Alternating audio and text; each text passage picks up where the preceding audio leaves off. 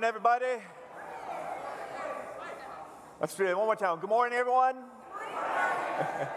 hey, uh, thanks so much for being here on this holiday weekend. Um, we have met. My name is Mike. I'm one of the pastors on staff here, and we're glad to have you with us in person. We're glad to have you with us online today. Um, just a special 4th of July blessing. May you blow something up in the name of Jesus today and have 10 fingers to show tomorrow. So, um, but again, we're glad to have you with us. Uh, if, you, are just joining us, if you've been away for a bit, we are in the midst of a series entitled Big Ten. And uh, in this series, we are exploring together God's Big Ten. Uh, we're exploring together the Ten Commandments. And the idea behind the series is really very simple. We're pu- pushing forward this idea that the, that the Ten Commandments are more than just some list of rules that instead, in the Ten Commandments, we find foundational principles for God's people. Principles that, that are meant to set us free to live our best lives, while at the same time protect us from the things that would destroy us. And so each week we're just kind of taking one of these commandments, we're unpacking this thing, and we're trying to discover these ideas in the midst of that. And today we're going to we're gonna carry on with this. We're going to get after uh, the fourth commandment. Uh, but before we do so, I want to take a minute and pray, invite God to be part of this time with us, and just pray for some of the needs here in our church. So let's pray together. Father, thank you uh, just for the holiday weekend.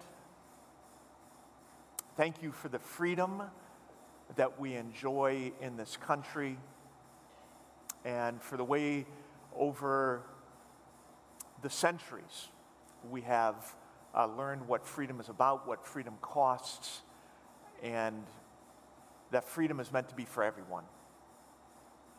Father, thank you for time just to explore your word together today. Open our minds and your hearts to your truth. Father, I pray uh, just specifically today for Kim Hand and for her family. I just pray for her and her sister as they remembered her dad at his funeral yesterday and just pray for them as, uh, as they're remembering her dad, they're, they're dealing with the loss of Kim's sister's husband just this week unexpectedly.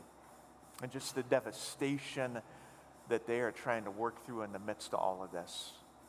Father, we pray for peace. We pray for comfort, for your hand to healing in their lives. In Jesus' name, amen. So, uh, fourth commandment, who knows what number four is? I can't hear you over the treadmill. Sabbath, that's right. Take a Sabbath. Now, actually, number four is, is arguably one of the longest, I think it is the longest commandment. It goes like this Remember the Sabbath day by keeping it holy. Six days you shall labor and do all your work. But the seventh day is a Sabbath day to the Lord your God. On it you shall do your work, on it you shall not do any work, neither you, nor your son or your daughter, nor your male or female servants, nor your animals, nor any foreigner residing in your towns. For six days, for in six days the Lord made the heavens and the earth and the sea and all that is in them. But he rested on the seventh day. Therefore, the Lord blessed the Sabbath day and made it holy. Now, all kinds of stuff going on here. In fact, I was, I was kind of crabbing with Pastor Laura earlier this morning. Um, as we've been working on these messages, every time we get to one of these commandments, we feel like there's way more theology, way more content, way more application than we can get through on a Sunday morning. And this one is no different. And so, uh, because everybody wants to get out of here something close to on time.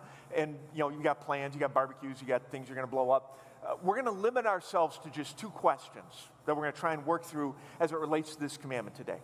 And the questions are simply this, all right? What did the Sabbath mean then? So, like, when this, th- th- this fourth commandment came, when it was originally given to a group of people, what did it mean then to them? And then, what does the Sabbath mean now? For, for you and I, as we're sitting here in this room, as we're watching online, what are we supposed to do with the fourth commandment today? Now, we're going to start with the first one. What did the Sabbath mean then? And, and really, to, to, to answer that question well, you need to think a little bit about who was the Sabbath first given to? This commandment, who was it first given to? And, and what is some of the history of those people? Because understanding who it was given to and some of the history really helps you understand what it meant then. Now, Sabbath, fourth commandment, like all the other commandments, it was given to the Israelites. Israelites' history begins back in Egypt with, with, Joseph and his brothers and all the drama that unfolded them. Uh, eventually, towards the end of the book of Genesis, they all make peace. They live happily ever after, and th- they're there in the land of Egypt, and everybody's just doing fine. Now, the, the book of Exodus opens up, and it speaks to Joseph and his family generations after he and his brothers have passed. Exodus begins this way it says, Now, Joseph and all his brothers and all that generation died. But the Israelites were exceedingly fruitful. They multiplied greatly, increased in numbers, and became so numerous that the land was filled with them. So, so as Exodus opens up, you've got the Israelites, they're breeding like rabbits, right? And for the Egyptians, this is, it gets a little disconcerting. The Egyptians are looking around and they're like, for goodness sake, everywhere I look, there's an Israelite. I thought I was in Egypt here. And they start to get nervous and they're like, you know, what are we going to do if, if like we get attacked and, and the Israelites, you know, like go to the side of our enemies? How are we going to manage this whole thing? And, and so in an effort to create a culture of compliance among the Israelites, the Egyptians come up with this solution. We're told that they put slave masters over them to oppress them with forced labor.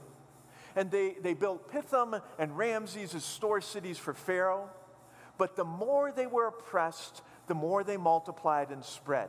So the Egyptians came to dread the Israelites. We got another slide after? Thank you. And worked them ruthlessly. And they made their lives bitter with harsh labor and brick and mortar and with all kinds of work in the fields. In all their harsh labor, the Egyptians worked them ruthlessly. The, the Egyptian plan was, was very simple. We're going to make the Israelites run. The, we, we are going to run them into the ground. We, it's going to, working for Pharaoh, there are no days off. There, there, there's, there's no vacation time. It's produce. If you want to eat, you want to live indoors. If you want it tomorrow, you're going to produce. The minute you stop being productive, you stop living. With, with, with Pharaoh, it is you're going to run seven days a week, you're going to run four weeks a month. You're going to run 12 months a year. With Pharaoh, they ran with no end in sight. There was no finish line. It was just run, run, run. Just talking about it makes me thirsty. right?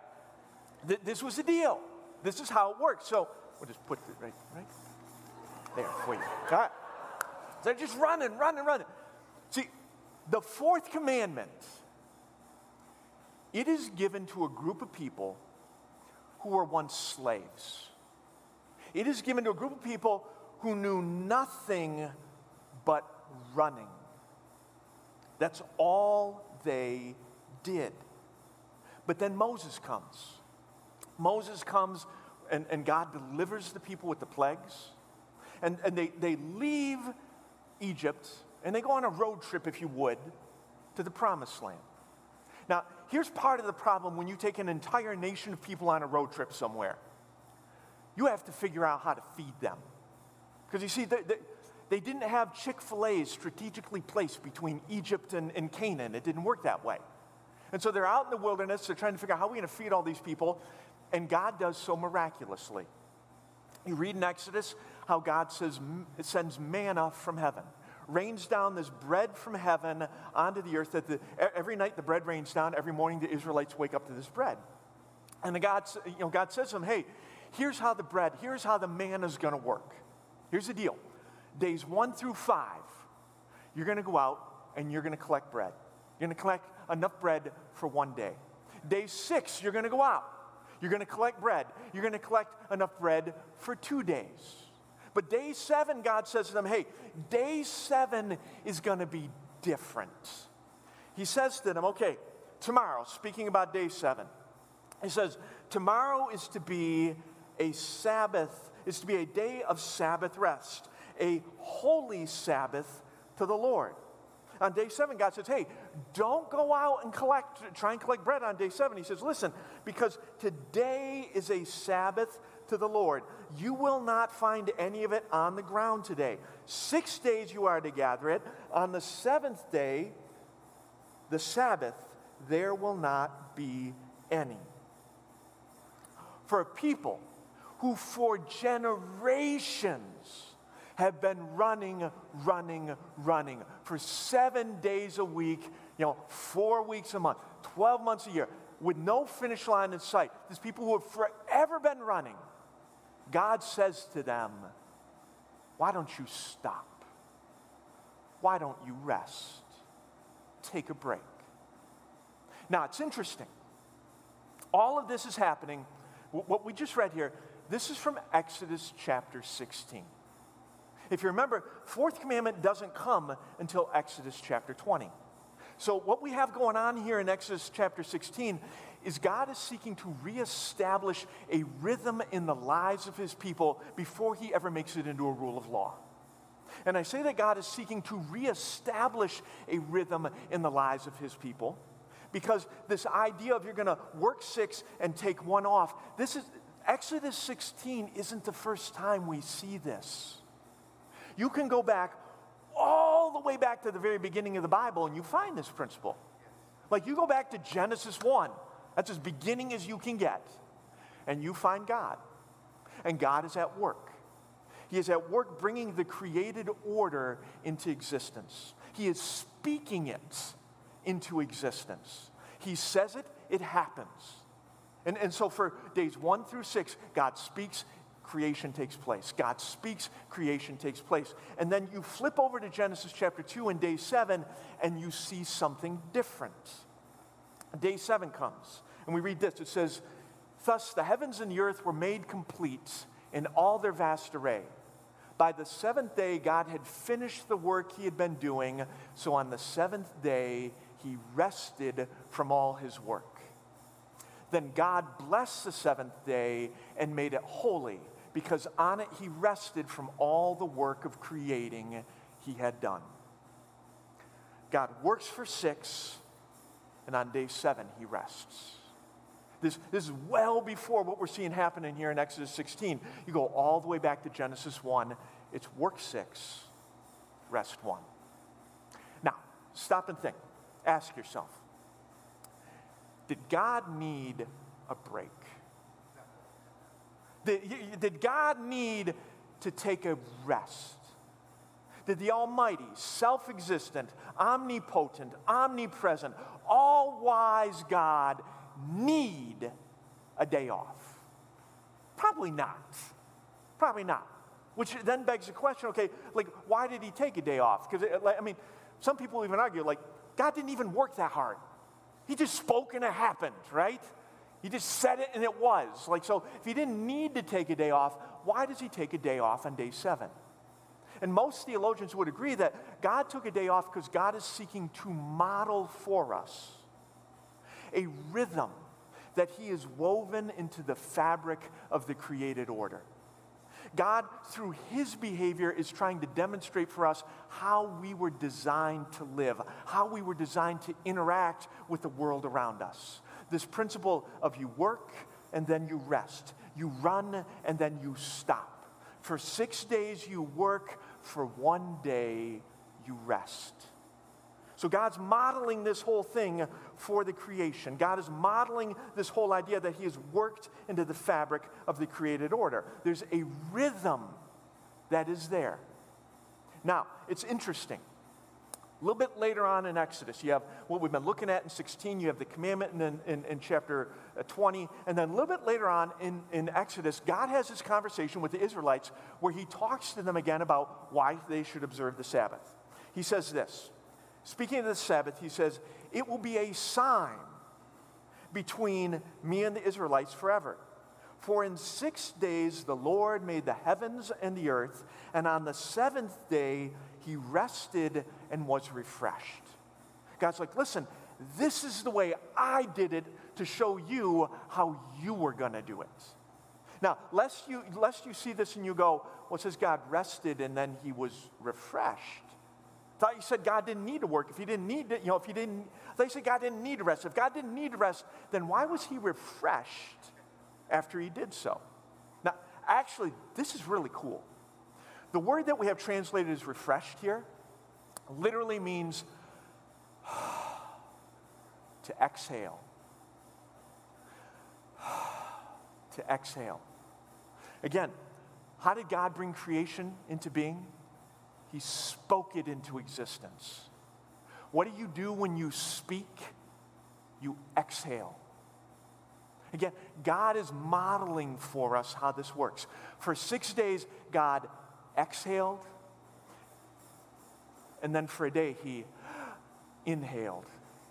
The word refreshed here, I told you it meant exhaled. I lied to you, all right? That's another commandment. James is going to cover that. It means to inhale, it literally means to take a breath.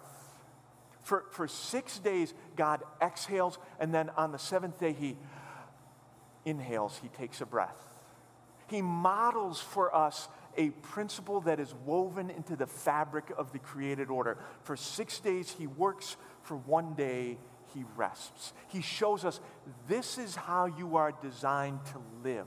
Let me show you what it looks like to interact with the world around you so that you can do this after me. Now, in, in Exodus 16, God, again, seeks to reestablish this, this rhythm of life with a people who for generations have known nothing but running. They've known nothing but working. They've known nothing but exhaling without ever taking a breath. And when God says to them, hey, take a breath, rest, stop running for a day, do you know what they do? They keep running, baby. It's right here in the text, right? God says take a break, and, and, and we read in Exodus 16, nevertheless, some of the people went out on the Sabbath day to gather it, but they found none. Then the Lord says to Moses, How long will you refuse to keep my commands and my instructions? Bear in mind that the Lord has given you a Sabbath. That is why on the sixth day he gives you bread for two days. Everyone is to stay where they are on the seventh day, no one is to go out.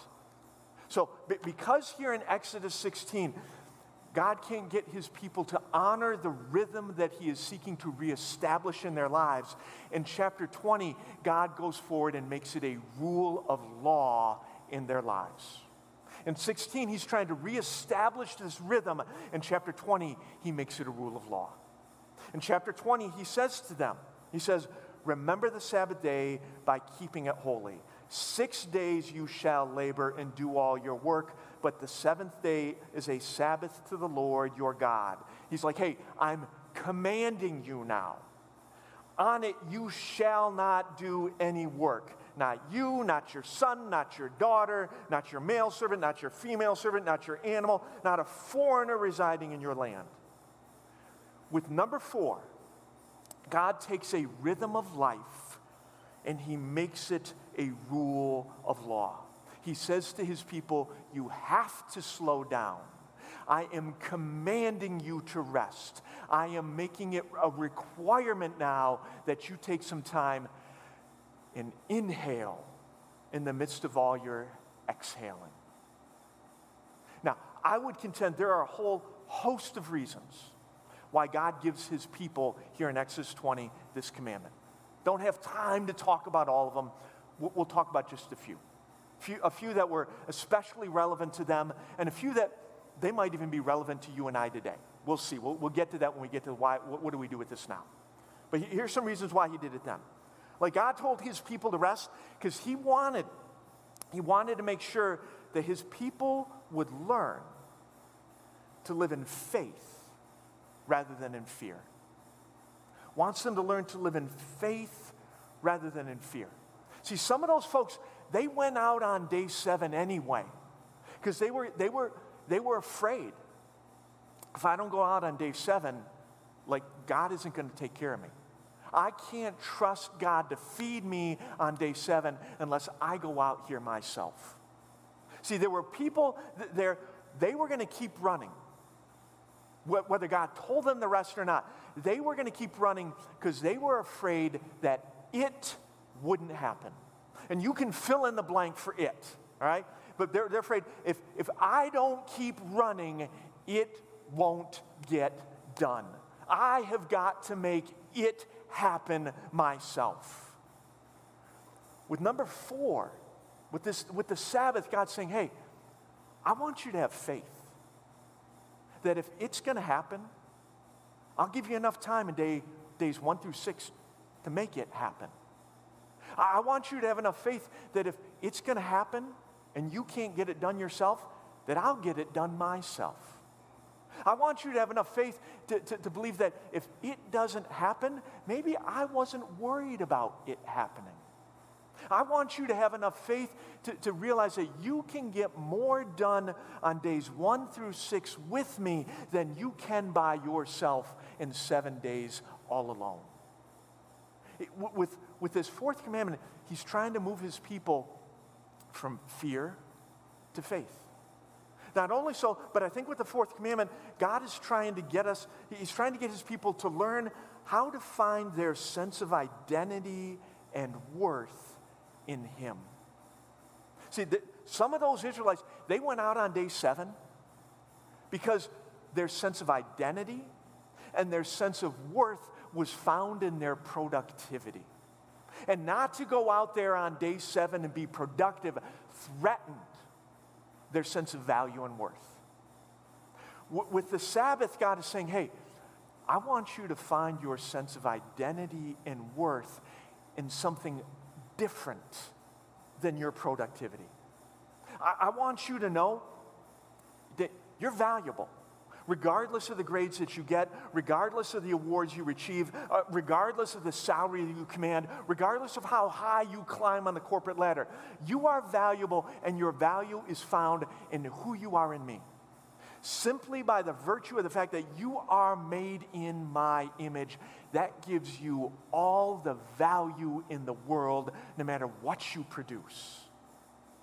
And God's saying, hey, I, I want you to find your sense of identity and who you are in relationship to me rather than in what you do.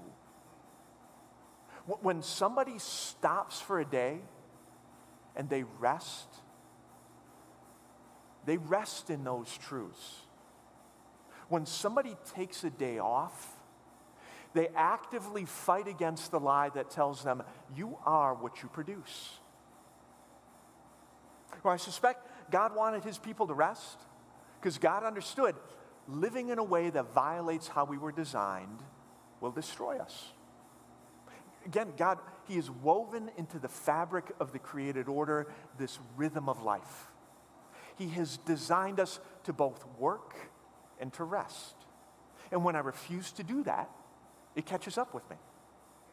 For example, in, in his book, the, uh, Take a Day Off, Robert Morris he, refers to a report that the government of Japan submitted or had submitted to them.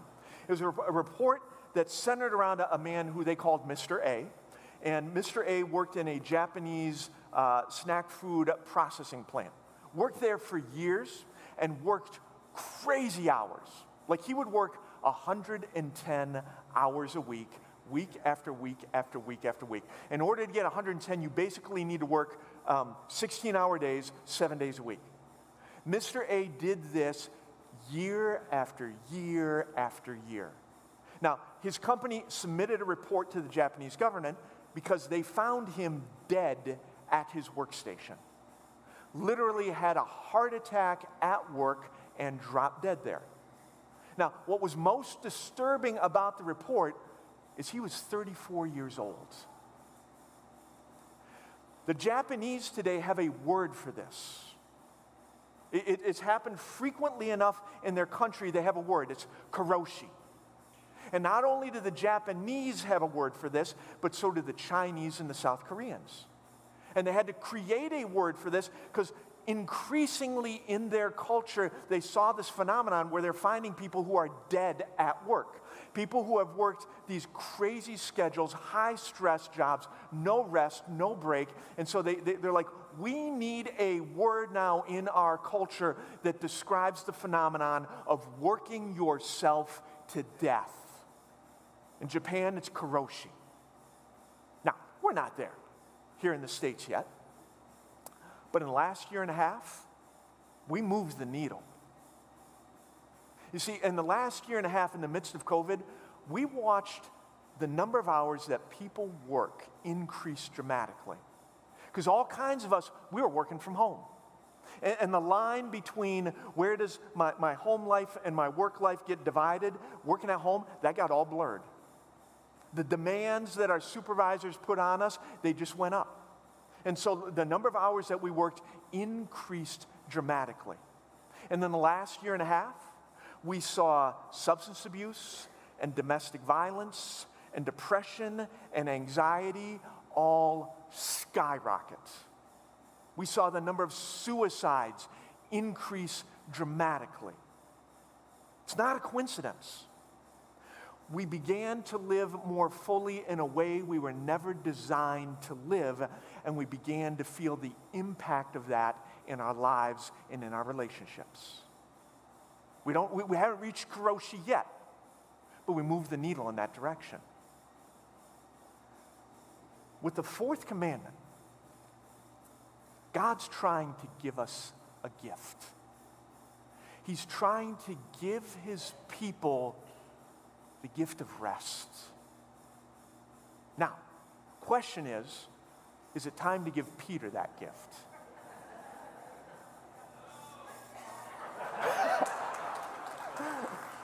You can stop. give Peter a hand.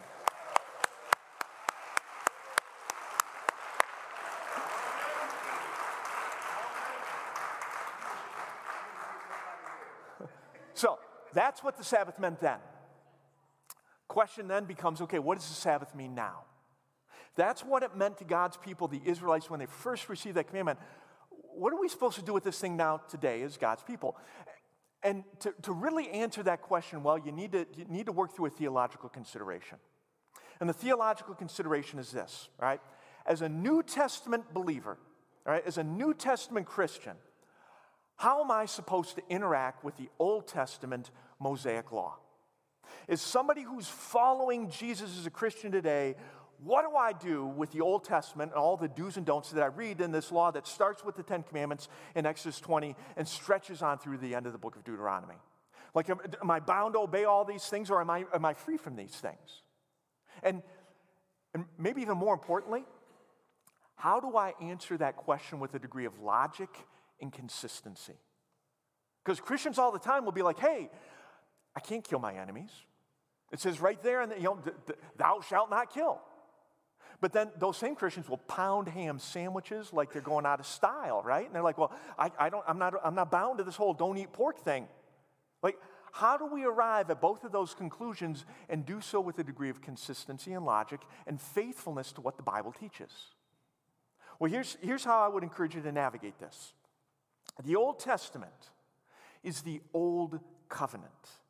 It is, it is a document that is describing how a relationship was meant to work between God and the nation of Israel. It is the Old Covenant, it is their covenant. If, I, if I'm a Christian, it's not my covenant.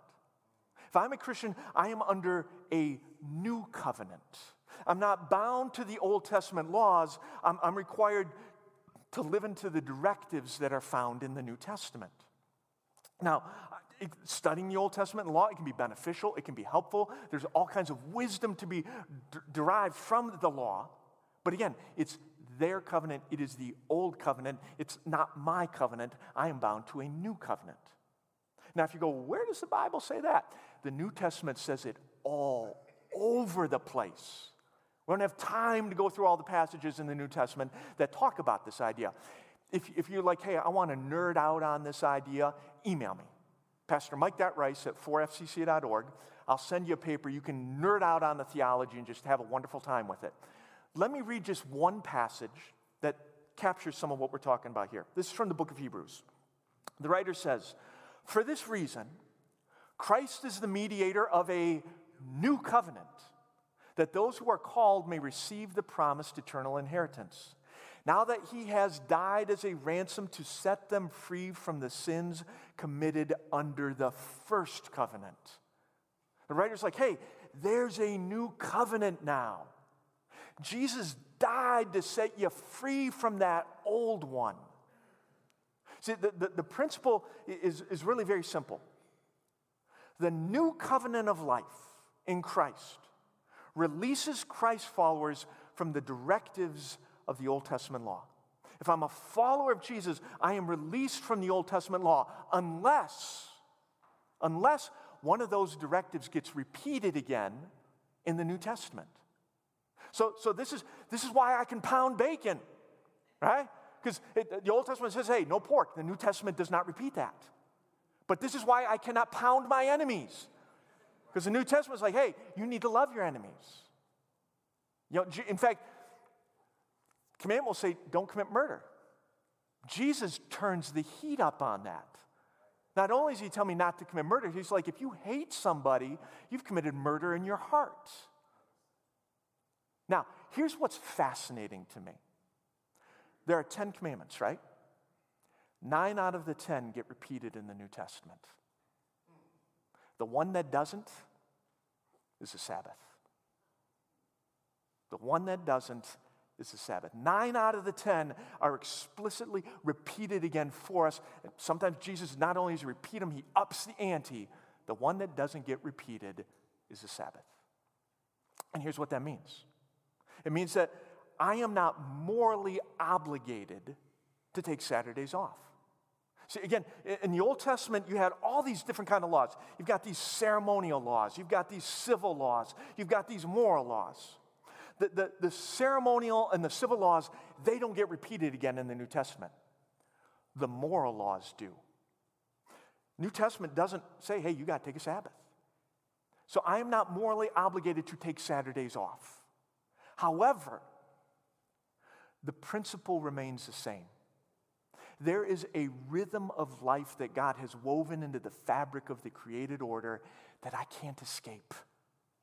It, it, it, came before the commandment in Exodus 20.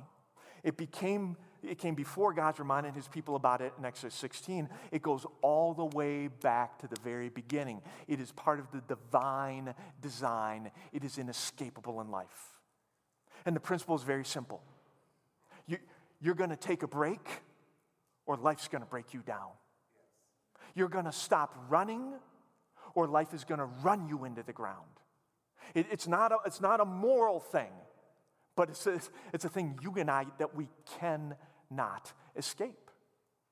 God has said, hey, I've designed you this way. You, you cannot escape this any more than you can escape yourself. Take a breath. Slow down. Stop running. Take a break. I made you to work six and rest one. So that's what it means to us now. So, with the time that we have left, I want to talk to you a little bit about what, what this might look like in our lives today. It's, and it's kind of funny. I was talking to a friend of mine about this message and where I was going to go and what I was going to do. And my friend looked at me and they're like, What are you going to tell people? because you're not very good at this. I was like, why don't you stop talking to me, right? Um, but, and here's, to some degree, my friend was wrong, and some degree, my friend was right. Because there's some parts of what it means to do Sabbath that I do do well, and there's some parts of what it means to do Sabbath that I am working to get better at. I am preaching to me as much as I am anybody else today. All right? So, I, what I want to do is just share with you here's why I do Sabbath well, and here's why I can grow in doing Sabbath better. And, and in doing so, it kind of outlines for us what it looks like to do Sabbath ourselves. So here's the first part. For me, for me, Sabbath happens on, on, on Friday, right? Because again, I'm not morally bound to take Saturdays off. That was the Old Testament law. You, you have the New Testament where the church decided to do Sabbath on Sunday as a way of honoring the resurrection, right? But I'm telling you right now, what I do on Sundays is work for me. I'm usually up at six on Sunday, getting ready for church, going over the message, taking care of the last bit of emails. I'm in here.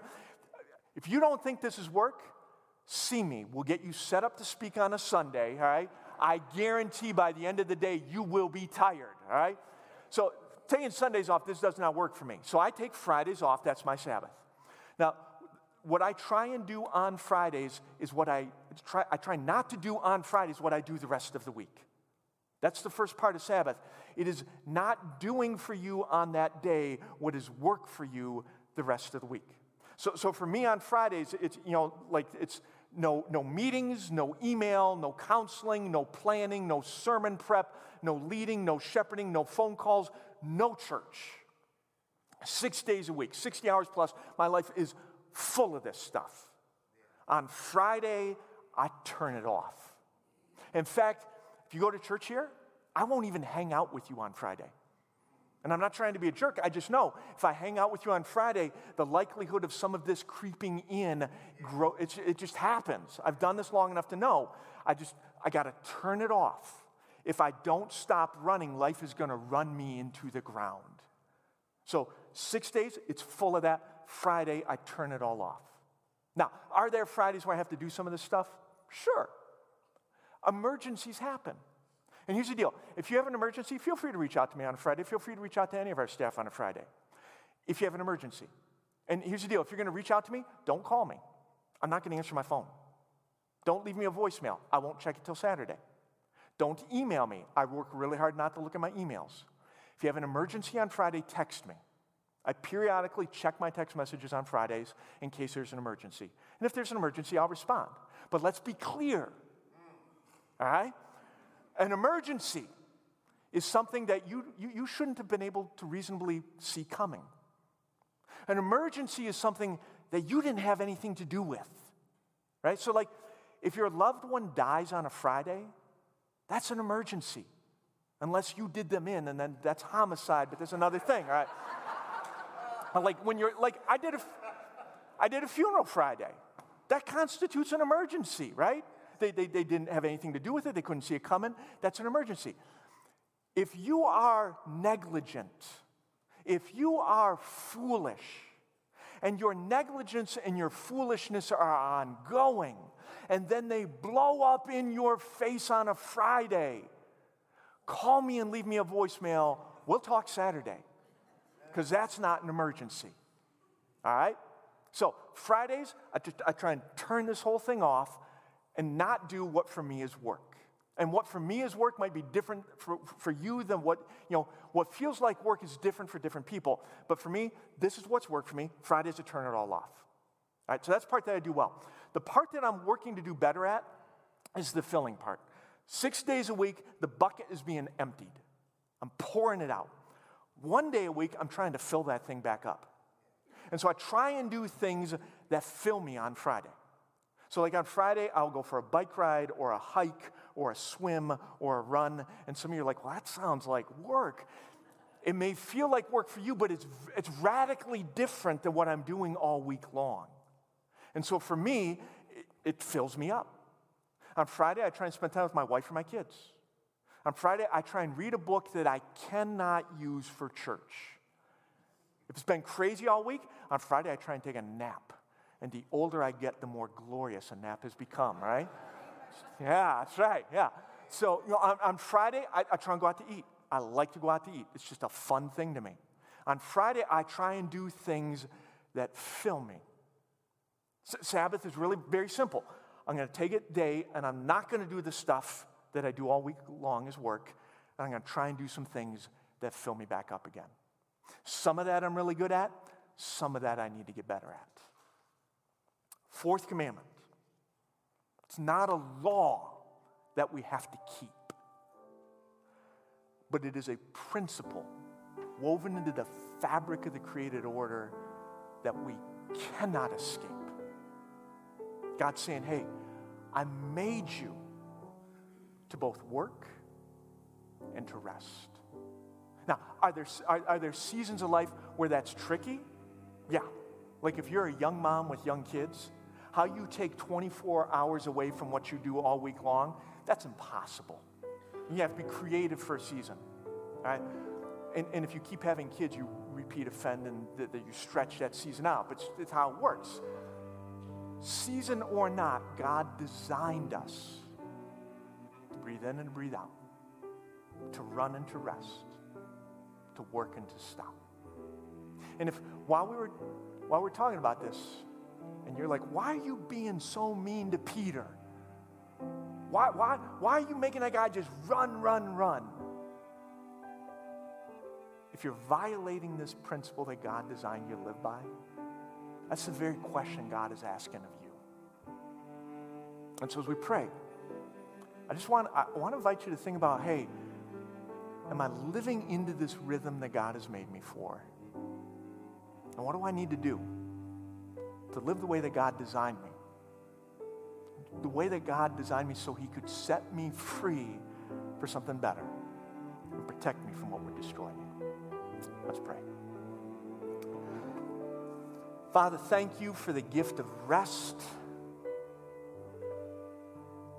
In our world today, it's in vogue to be running ourselves into the ground, be able to complain about how hard we're working and how much rest we've missed and how few breaks we take. God, I just pray for grace for me, for those in this room, for those who are watching online. To be honest with ourselves, to be honest with you, about how we're doing it, living into this rhythm that you've made for us. Help us, please, just to slow down and take a breath I just I pray especially for the folks who are single parenting this, who got young kids, where this is a whole lot trickier in that season. Help us, please, just to fully grab hold of this gift of life you've made available to us. In Jesus' name we pray. Amen.